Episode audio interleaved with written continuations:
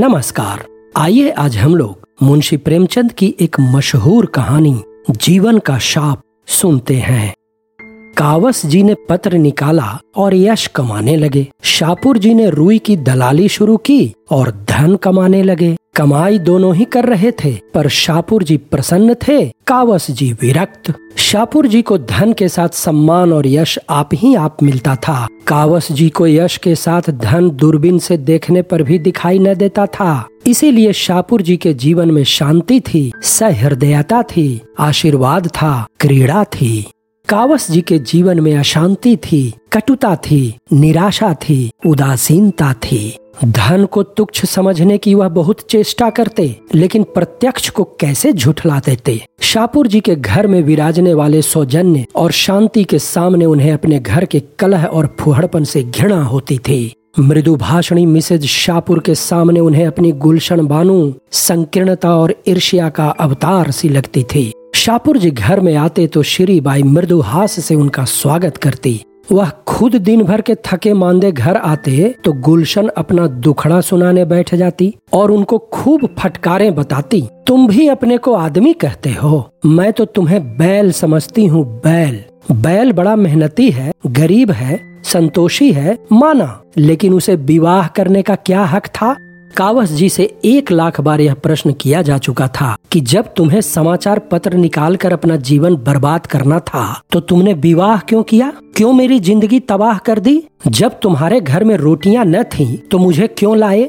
इस प्रश्न का जवाब देने की कावस जी में शक्ति न थी। उन्हें कुछ सूझता ही न था। वह सचमुच अपनी गलती पर पछताते थे। एक बार बहुत तंग आकर उन्होंने कहा था, अच्छा भाई, अब तो जो होना था हो चुका, लेकिन मैं तुम्हें बांधे तो नहीं हूँ। तुम्हें जो पुरुष ज्यादा सुखी रख सके उसके साथ जाकर रहो। अब मैं क्या कहूँ, आमदनी नहीं बढ़ती तो मैं क्या करूँ। क्या चाहती हो, जान दे दूँ। इस पर गुलशन ने उनके दोनों कान पकड़कर जोर से ऐंठे और गालों पर 2 तमाचे लगाए और पैनी आँखों से काटती हुई बोली, अच्छा, अब चोंच संभालो, नहीं तो अच्छा न होगा। ऐसी बात मुंह से निकालते तुम्हें लाज नहीं आती। हयादार होते तो चुल्लू भर पानी में डूब मरते। उस दूसरे पुरुष के महल में आग लगा दूंगी, उसका मुंह झुलस दूंगी। तब से बेचारे कावस जी के पास इस प्रश्न का कोई जवाब न रहा। कहाँ तो यह असंतोष और विद्रोह की ज्वाला और कहाँ वह मधुरता और भद्रता की देवी शीरीं, जो कावस जी को देखते ही फूल की तरह खिल उठती, मीठी मीठी बातें करती, चाय, मुरब्बे और फूलों से सत्कार करती और अक्सर उन्हें अपनी कार पर घर पहुंचा देती। कावस जी ने कभी मन में भी इसे स्वीकार करने का साहस नहीं किया, मगर उनके हृदय में यह लालसा छिपी हुई थी कि गुलशन की जगह शीरीं होती तो उनका जीवन कितना गुलजार होता। कभी कभी गुलशन की कटुक्तियों से वह इतने दुखी हो जाते कि यमराज का आवाहन करते। घर उनके लिए कैदखाने से कम जानलेवा न था और उन्हें जब अवसर मिलता सीधे शीरीं के घर जाकर अपने दिल की जलन बुझा आते। एक दिन कावस जी सवेरे गुलशन से झल्लाकर शाहपुर जी के टेरेस में पहुँचे तो देखा शीरीं बानू की आंखें लाल है और चेहरा भभराया हुआ है, जैसे रो कर उठी हो। कावस जी ने चिंतित होकर पूछा, आपका जी कैसा है, बुखार तो नहीं आ गया। शीरीं ने दर्द भरी आंखों से देखकर रोनी आवाज से कहा, नहीं, बुखार तो नहीं है, कम से कम देह का बुखार तो नहीं है। कावस जी इस पहेली का कुछ मतलब न समझे। शीरीं ने एक क्षण मौन रहकर फिर कहा, आपको मैं अपना मित्र समझती हूँ मिस्टर कावस जी, आपसे क्या छिपाऊं। मैं इस जीवन से तंग आ गई हूँ। मैंने अब तक हृदय की आग हृदय में रखी, लेकिन ऐसा मालूम होता है कि अब उसे बाहर न निकालूं तो मेरी हड्डियां तक जल जाएंगी। इस वक्त 8 बजे हैं, लेकिन मेरे रंगीले पिया का कहीं पता नहीं। रात को खाना खाकर वह एक मित्र से मिलने का बहाना करके घर से निकले थे और अभी तक लौट कर नहीं आए। यह आज कोई नई बात नहीं है, इधर कई महीनों से यह इनकी रोज की आदत है। मैंने आज तक आपसे कभी अपना दर्द नहीं कहा, मगर उस समय भी जब मैं हंस हंस कर आपसे बातें करती थी, मेरी आत्मा रोती रहती थी। कावस जी ने निष्कपट भाव से कहा, तुमने पूछा नहीं, कहाँ रह जाते हो। पूछने से क्या, लोग अपने दिल की बातें बता दिया करते हैं। तुमसे तो उन्हें कोई भेद न रखना चाहिए। घर में जी न लगे तो आदमी क्या करे। मुझे यह सुनकर आश्चर्य हो रहा है, तुम जैसी देवी जिस घर हो वह स्वर्ग है। शाहपुर जी को तो अपना भाग्य सराहना चाहिए। आपका यह भाव तभी तक है जब तक आपके पास धन नहीं है। आज तुम्हें कहीं से 2-4 लाख रुपए मिल जाएं तो तुम यूं न रहोगे और तुम्हारे ये भाव बदल जाएंगे। यही धन का सबसे बड़ा अभिशाप है। ऊपरी सुख शांति के नीचे कितनी आग है यह तो उसी वक्त खुलता है जब ज्वालामुखी फट पड़ता है। वह समझते हैं धन से घर भर कर उन्होंने मेरे लिए वह सब कुछ कर दिया जो उनका कर्तव्य था और अब मुझे असंतुष्ट होने का कोई कारण नहीं। यह नहीं जानते कि ऐश के ये सामान उस मिस्री तहखानों में गड़े हुए पदार्थों की तरह हैं जिन्हें मृत आत्मा के भोग के लिए रखे जाते थे। कावस जी आज एक नई बात सुन रहे थे। उन्हें अब तक जीवन का जो अनुभव हुआ था वह यह था कि स्त्री अंतःकरण से विलासिनी होती है। उस पर लाख प्राण वारो, उनके लिए मर ही क्यों न मिटो, लेकिन व्यर्थ। वह केवल खरहरा नहीं चाहती, उससे कहीं ज्यादा दाना और घास चाहती है। लेकिन एक यह देवी है जो विलास की चीजों को तुच्छ समझती है और केवल मीठे स्नेह और सहवास से ही प्रसन्न रहना चाहती है। उनके मन में गुदगुदी सी उठी। मिसेज शाहपुर ने फिर कहा, उनका यह व्यापार मेरी बर्दाश्त के बाहर हो गया है मिस्टर कावस जी। मेरे मन में विद्रोह की ज्वाला उठ रही है और मैं धर्म शास्त्र और मर्यादा इन सभी का आश्रय लेकर भी त्राण नहीं पाती। मन को समझाती हूँ, क्या संसार में लाखों विधवाएं नहीं पड़ी हुई हैं, लेकिन किसी तरह चित्त नहीं शांत होता। मुझे विश्वास आता जाता है कि वह मुझे मैदान में आने के लिए चुनौती दे रहे हैं। मैंने अब तक उनकी चुनौती नहीं ली है, लेकिन अब पानी सिर के ऊपर चढ़ गया है और मैं किसी तिनके का सहारा ढूंढे बिना नहीं रह सकती। वह जो चाहते हैं वह हो जाएगा। आप उनके मित्र हैं, आपसे बन पड़े तो उनको समझाइए। मैं इस मर्यादा की बेड़ी को अब और न पहन सकूंगी। मिस्टर कावस जी मन में भावी सुख का एक स्वर्ग निर्माण कर रहे थे। बोले, हाँ, मैं अवश्य समझाऊंगा, यह तो मेरा धर्म है। लेकिन मुझे आशा नहीं कि मेरे समझाने का उन पर कोई असर हो। मैं तो दरिद्र हूँ, मेरे समझाने का उनकी दृष्टि में मूल्य ही क्या। यूँ वह मेरे ऊपर बड़ी कृपा रखते हैं, बस उनकी यही आदत मुझे पसंद नहीं। तुमने इतने दिनों बर्दाश्त किया, यही आश्चर्य है। कोई दूसरी औरत तो एक दिन न सहती। थोड़ी बहुत तो यह आदत सभी पुरुषों में होती है, लेकिन ऐसे पुरुषों की स्त्रियां भी वैसी ही होती हैं। कर्म से न सही, मन से ही सही। मैंने तो सदैव इनको अपना इष्ट देव समझा, किंतु जब पुरुष इसका अर्थ ही न समझे तो क्या हो। मुझे भय है वह मन में कुछ और न सोच रहे हों। मिसेस सीरी पूछी, और क्या सोच सकते हैं कावस जी, आप अनुमान कर सकती हैं। मिसेस सीरी, अच्छा वह बात, मगर मेरा अपराध। कावस जी, शेर और मेमने वाली कथा आपने नहीं सुनी। मिसेस शाहपुर एकाएक चुप हो गईं।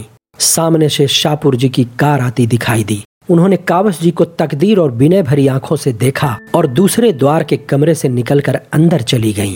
मिस्टर शाहपुर लाल आंखें किए कार से उतरे और मुस्कुराकर कावस जी से हाथ मिलाया। स्त्री की आंखें भी लाल थीं, पति की आंखें भी लाल, एक रुदन से, दूसरी रात की खुमारी से।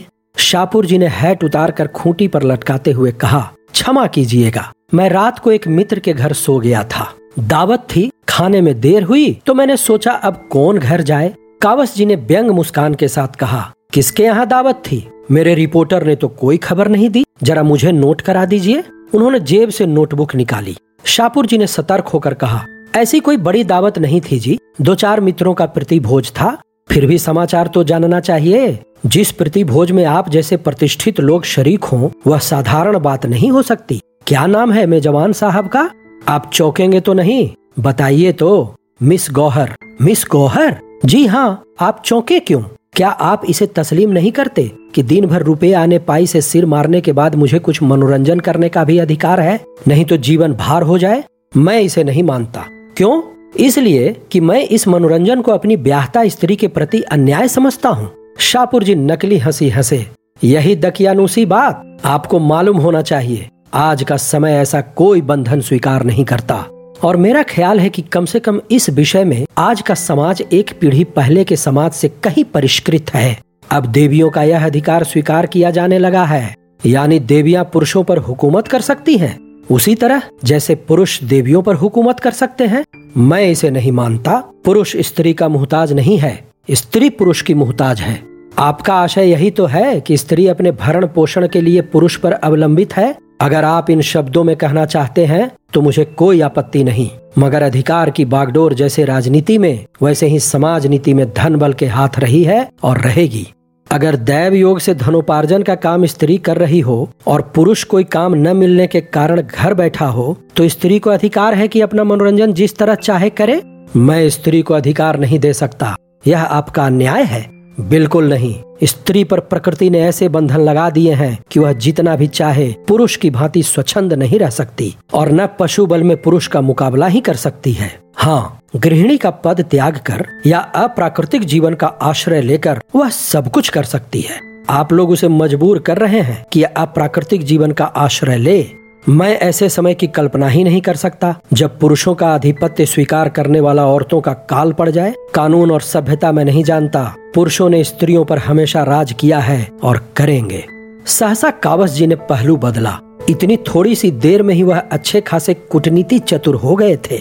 शाहपुर जी को प्रशंसा सूचक आंखों से देखकर बोले, तो हम और आप दोनों एक विचार के हैं। मैं आपकी परीक्षा ले रहा था। मैं भी स्त्री को गृहिणी, माता और स्वामिनी सब कुछ मानने को तैयार हूँ, पर उसे स्वच्छंद नहीं देख सकता। अगर कोई स्त्री स्वच्छंद होना चाहती है तो उसके लिए मेरे घर में स्थान नहीं है।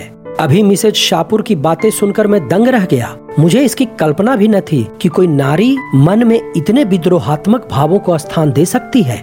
मिस्टर शाहपुर की गर्दन की नसें तन गई, नथने फूल गए। कुर्सी से उठकर बोले, अच्छा तो अब शीरी ने यह ढंग निकाला।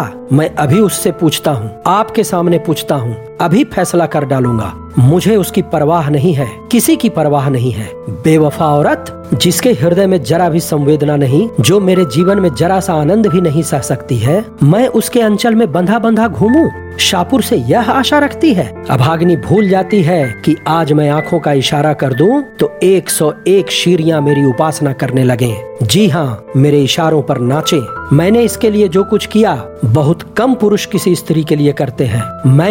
मैंने तभी उन्हें ख्याल आ गया कि वह जरूरत से ज्यादा बहके जा रहे हैं। शीरी की प्रेममय सेवाएं याद आई। रुककर बोले, लेकिन मेरा ख्याल है कि वह अब भी समझ से काम ले सकती है। मैं उसका दिल नहीं दुखाना चाहता। मैं यह भी जानता हूँ कि वह ज्यादा से ज्यादा जो कर सकती है वह शिकायत है। इसके आगे बढ़ने की हिमाकत वह नहीं कर सकती। औरतों को मना लेना बहुत मुश्किल नहीं है, कम से कम मुझे तो यही तजर्बा है। कावस जी ने खंडन किया, मेरा तजर्बा तो कुछ और है।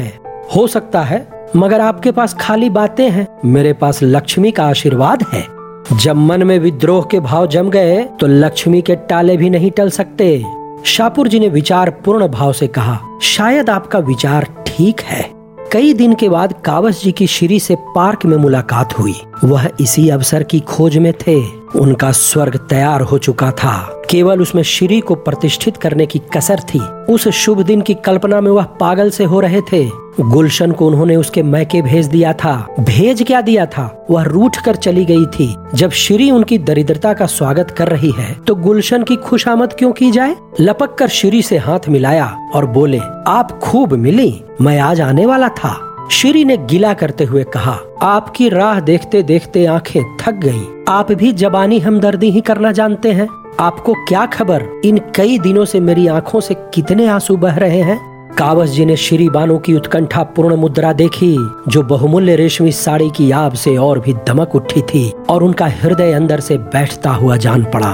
उस छात्र की सी दशा हुई जो आज अंतिम परीक्षा पास कर चुका हो और जीवन का प्रश्न उसके सामने अपने भयंकर रूप में खड़ा हो।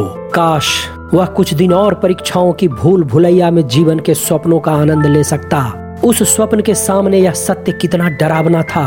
अभी तक कावस जी ने मधुमक्खी का शहद ही चखा था। इस समय वह उनके मुख पर मंडरा रही थी और वह डर रहे थे कि कहीं डंक न मारे। दबी हुई आवाज से बोले, मुझे यह सुनकर बड़ा दुख हुआ। मैंने तो शाहपुर को बहुत समझाया था। शीरी ने उनका हाथ पकड़कर एक बेंच पर बिठा दिया और बोली, उन पर अब समझाने बुझाने का कोई असर न होगा और मुझे ही क्या गरज पड़ी है कि मैं उनके पाँव सहलाती रहूं। आज मैंने निश्चय कर लिया है, अब उस घर में लौटकर न जाऊंगी। अगर उन्हें अदालत में जलील होने का शौक है तो मुझ पर दावा करें, मैं तैयार हूँ। मैं जिसके साथ नहीं रहना चाहती उसके साथ रहने के लिए ईश्वर भी मुझे मजबूर नहीं कर सकता। अदालत क्या कर सकती है। अगर तुम मुझे आश्रय दे सकते हो तो मैं तुम्हारी बनकर रहूंगी। तब तक तुम मेरे पास रहोगे। अगर तुम में इतना आत्मबल नहीं है तो मेरे लिए दूसरे द्वार खुल जाएंगे। अब साफ साफ बतलाओ, क्या वह सारी सहानुभूति जबानी थी। कावस जी ने कलेजा मजबूत करके कहा, नहीं नहीं शीरी, खुदा जानता है मुझे तुमसे कितना प्रेम है, तुम्हारे लिए मेरे हृदय में स्थान है, मगर गुलशन को क्या करोगे? उसे तलाक दे दूंगा। हाँ, यही मैं भी चाहती हूँ, तो मैं तुम्हारे साथ चलूंगी अभी इसी दम। शाहपुर से अब मेरा कोई संबंध नहीं है। कावस जी को अपने दिल में कंपन का अनुभव हुआ। बोले, लेकिन अभी तो वहाँ कोई तैयारी नहीं है, मेरे लिए किसी तैयारी की जरूरत नहीं, तुम सब कुछ हो, टैक्सी ले लो, मैं इसी वक्त चलूंगी। कावस जी टैक्सी की खोज में पार्क से निकले। वह एकांत में विचार करने के लिए थोड़ा समय चाहते थे। इस बहाने से उन्हें समय मिल गया। उन पर अब जवानी का वह नशा न था जो विवेक की आंखों पर छाकर बहुधा हमें गड्ढे में गिरा देता है। अगर कुछ नशा था तो अब तक हिरन हो चुका था।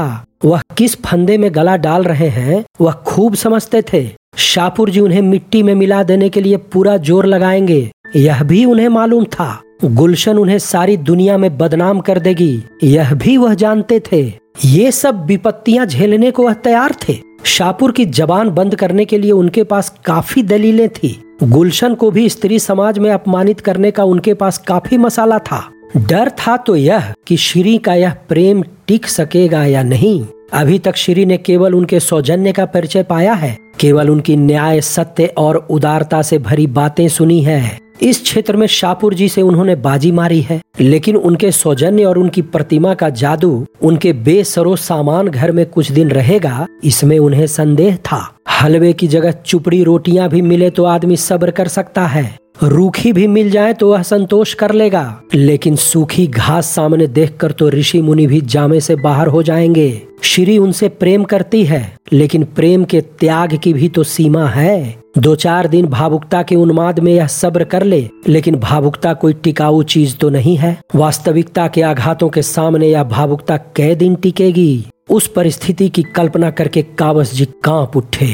अब तक वह रनिवास में रही है, अब उसे एक खपरेल का कॉटेज मिलेगा जिसकी फर्श पर कालीन की जगह टाट भी नहीं। कहाँ वर्दी पोष नौकरों की पलटन, कहाँ एक बुढ़िया मामा की संदिग्ध सेवाएं जो बात बात पर भुनभुनाती है, धमकाती है, कोसती है। उनका आधा वेतन तो संगीत सिखाने वाला मास्टर ही खा जाएगा। और शाहपुर जी ने कहीं ज्यादा कमीनापन से काम लिया तो उनको बदमाशों से पिटवा भी सकते हैं। पीटने से वह नहीं डरते, यह तो उनकी फतह होगी, लेकिन श्री की भोग लालसा पर कैसे विजय पाएं? बुढ़िया मामा जब मुंह लटकाए आकर उसके सामने रोटियां और सालन परोस देगी, तब श्री के मुख पर कैसी विदग्ध विरक्ति छा जाएगी। कहीं वह खड़ी होकर उनको और अपनी किस्मत को कोसने न लगे। नहीं, अभाव की पूर्ति सौजन्य से नहीं हो सकती। श्री का वह रूप कितना विकराल होगा। सहसा एक कार सामने से आती दिखाई दी। कावस जी ने देखा शाहपुर जी बैठे हुए थे। उन्होंने हाथ उठाकर कार को रुकवा लिया और पीछे दौड़ते हुए जाकर शाहपुर जी से बोले, आप कहाँ जा रहे हैं? यूं ही जरा घूमने निकला था, श्री बानू पार्क में है, उन्हें भी लेते जाइए। वह तो मुझसे लड़कर आई हैं कि अब इस घर में कभी कदम न रखूंगी, और आप सैर करने जा रहे हैं। तो क्या आप चाहते हैं बैठकर रोऊं? वह बहुत रो रही हैं। सच? हाँ, बहुत रो रही हैं। तो शायद उसकी बुद्धि जाग रही है। तुम इस समय उन्हें मना लो तो वह हर्ष से तुम्हारे साथ चली जाएं। मैं परीक्षा करना चाहता हूँ कि वह बिना मनाए मानती है या नहीं। मैं बड़े असमंजस में पड़ा हुआ हूँ, मुझ पर दया करो, तुम्हारे पैरों पड़ता हूँ। जीवन में जो थोड़ा सा आनंद है उसे मनावन के नाट्य में नहीं छोड़ना चाहता। कार चल पड़ी और कावस जी कर्तव्य भ्रष्ट से वहीं खड़े रह गए। देर हो रही थी। सोचा कहीं श्री यह न समझ ले कि मैंने भी उसके साथ दगा की, लेकिन जाऊं भी तो क्यों कर। अपने संपादकीय कुटीर में उस देवी को प्रतिष्ठित करने की कल्पना ही उन्हें हास्यास्पद लगी। वहाँ के लिए तो गुलशन ही उपयुक्त है। कुढ़ती है, कठोर बातें कहती है, रोती है, लेकिन वक्त से भोजन तो देती है, फटे हुए कपड़ों को रफू तो कर देती है। कोई मेहमान आ जाता है तो कितने प्रसन्न मुख से उसका आदर सत्कार करती है, मानो उसके मन में आनंद ही आनंद है। कोई छोटी सी चीज भी दे दी तो कितना फूल उठती है। थोड़ी सी तारीफ करके चाहे उससे गुलामी करवा लो। अब उन्हें अपनी जरा जरा सी बात पर झुंझला पड़ना, उसकी सीधी सी बातों का टेढ़ा जवाब देना विकल करने लगा। उस दिन उसने यही तो कहा था कि उसकी छोटी बहन के सालगिरह पर कोई उपहार भेजना चाहिए। इसमें बरस पड़ने की कौन सी बात थी? माना वह अपना संपादकीय नोट लिख रहे थे, लेकिन उनके लिए संपादकीय नोट जितना महत्व रखता है, क्या गुलशन के लिए उपहार भेजना उतना ही या उससे ज्यादा महत्व नहीं रखता? बेशक उसके पास उस समय रुपये न थे, तो क्या वह मीठे शब्दों में यह नहीं कह सकते थे कि डार्लिंग, मुझे खेद है, अभी हाथ खाली है, 2-4 रोज में मैं कोई प्रबंध कर दूंगा? यह जवाब सुनकर वह चुप हो जाती और अगर कुछ भुनभुना ही लेती तो उनका क्या बिगड़ जाता था। अपनी टिप्पणियों में वह कितनी शिष्टता का व्यवहार करते हैं। कलम जरा भी गर्म पड़ जाए तो गर्दन नापी जाए। गुलशन पर वह क्यों बिगड़ जाते हैं? इसीलिए कि वह उनके अधीन है और उन्हें रूठ जाने के सिवा कोई दंड नहीं दे सकती। कितनी नीच कायरता है कि हम सब सबलों के सामने दुम हिलाएं और जो हमारे लिए अपने जीवन का बलिदान कर रही है उसे काटने दौड़े। सहसा एक तांगा आता हुआ दिखाई दिया और सामने आते ही उस पर से एक स्त्री उतरकर उनकी ओर चली। अरे, यह तो गुलशन है। उन्होंने आतुरता से आगे बढ़कर उसे गले लगा लिया और बोले, तुम इस वक्त यहाँ कैसे आई? मैं अभी अभी तुम्हारा ही ख्याल कर रहा था। गुलशन ने गदगद कंठ से कहा, तुम्हारे ही पास जा रही थी। शाम को बरामदे में बैठी तुम्हारा लेख पढ़ रही थी। न जाने कब झपकी आ गई और मैंने एक बुरा सपना देखा। मारे डर के मेरी नींद खुल गई और तुमसे मिलने चल पड़ी। इस वक्त यहाँ कैसे खड़े हो? कोई दुर्घटना तो नहीं हो गई? रास्ते भर मेरा कलेजा धड़क रहा था। कावस जी ने आश्वासन देते हुए कहा, मैं तो बहुत अच्छी तरह हूँ। तुमने क्या स्वप्न देखा? मैंने देखा जैसे तुमने एक रमणी को कुछ कहा है और वह तुम्हें बांध कर घसीटे लिए जा रही है। कितना बेहुदा स्वप्न है और तुम्हें इस पर विश्वास भी आ गया। मैं तुमसे कितनी बार कह चुका कि स्वप्न केवल चिंतित मन की क्रीड़ा है। तुम मुझसे छिपा रहे हो। कोई न कोई बात हुई है जरूर। तुम्हारा चेहरा बोल रहा है। अच्छा, तुम इस वक्त यहाँ क्यों खड़े हो? यह तो तुम्हारे पढ़ने का समय है। यूं ही जरा घूमने चला आया था। झूठ बोलते हो। खा जाओ मेरे सिर की कसम। अब तुम्हें एतबार ही न आए तो मैं क्या करूँ? कसम क्यों नहीं खाते? कसम को मैं झूठ का अनुमोदन समझता हूँ। गुलशन ने फिर उनके मुख पर तीव्र दृष्टि डाली। फिर एक क्षण के बाद बोली, अच्छी बात है, चलो घर चले। कावस जी ने मुस्कुरा कर कहा, तुम फिर मुझसे लड़ाई करोगी? सरकार से लड़कर भी तुम सरकार की अमलदारी में रहते हो कि नहीं? मैं भी तुमसे लड़ूंगी मगर तुम्हारे साथ रहूंगी।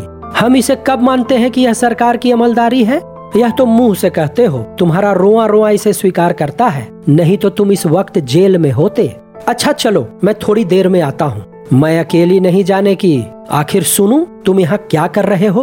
कावस जी ने बहुत कोशिश की कि गुलशन वहाँ से किसी तरह चली जाए, लेकिन वह जितना ही इस पर जोर देते थे उतना ही गुलशन का आग्रह भी बढ़ता जाता था। आखिर मजबूर होकर कावस जी को श्री और शाहपुर के झगड़े का वृतांत कहना ही पड़ा। यद्यपि इस नाटक में उनका अपना जो भाग था उसे उन्होंने बड़ी होशियारी से छिपा देने की चेष्टा की। गुलशन ने विचार करके कहा, तो तुम्हें भी यह सनक सवार हुई? कावस जी ने तुरंत प्रतिवाद किया, कैसी सनक? मैंने क्या किया? अब यह तो इंसानियत नहीं है कि एक मित्र की स्त्री मेरी सहायता मांगे और मैं बगले झांकने लगूं। झूठ बोलने के लिए बड़ी अक्ल की जरूरत होती है प्यारे, और वह तुम में नहीं है, समझे? चुपके से जाकर श्री बानू को सलाम करो और कहो कि आराम से अपने घर में बैठे। सुख कभी संपूर्ण नहीं मिलता। विधि इतना घोर पक्षपात नहीं कर सकता। गुलाब में कांटे होते ही हैं। अगर सुख भोगना है तो उसे उसके दोषों के साथ भोगना पड़ेगा। अभी विज्ञान ने कोई ऐसा उपाय नहीं निकाला कि हम सुख के कांटों को अलग कर सकें। मुफ्त का माल उड़ाने वाले को अयाशी के सिवा और सूझेगी क्या? अगर धन सारी दुनिया का विलास न मोल लेना चाहे तो वह धन ही कैसा? श्री के लिए भी क्या वे द्वार नहीं खुले हैं जो शाहपुर जी के लिए खुले हैं? उससे कहो शाहपुर के घर में रहे, उनके धन को भोगे और भूल जाए कि वह शाहपुर की स्त्री है, उसी तरह जैसे शाहपुर भूल गया है कि वह श्री का पति है। जलना और कुढ़ना छोड़कर विलास का आनंद लूटे। उसका धन एक से एक रूपवान विद्वान नवयुवकों को खींच लाएगा। तुमने ही मुझसे एक बार कहा था कि एक जमाने में फ्रांस में धनवान विलासिनी महिलाओं का समाज पर आधिपत्य था। उनके पति सब कुछ देखते थे और मुंह खोलने का साहस न करते थे। और मुंह क्या खोलते, वे खुद इसी धुन में मस्त थे। यही धन का प्रसाद है। तुमसे न बने तो चलो मैं श्री को समझा दूं। अयाश मर्द की स्त्री अगर अयाश न हो तो यह उसकी कायरता है, लतखोरपन है। कावस जी ने चकित होकर कहा, लेकिन तुम भी तो धन की उपासक हो। गुलशन ने शर्मिंदा होकर कहा, यही तो जीवन का शाप है। हम उसी चीज पर लपकते हैं जिसमें हमारा अमंगल है, सत्यानाश है। मैं बहुत दिन पापा के इलाके में रही हूँ।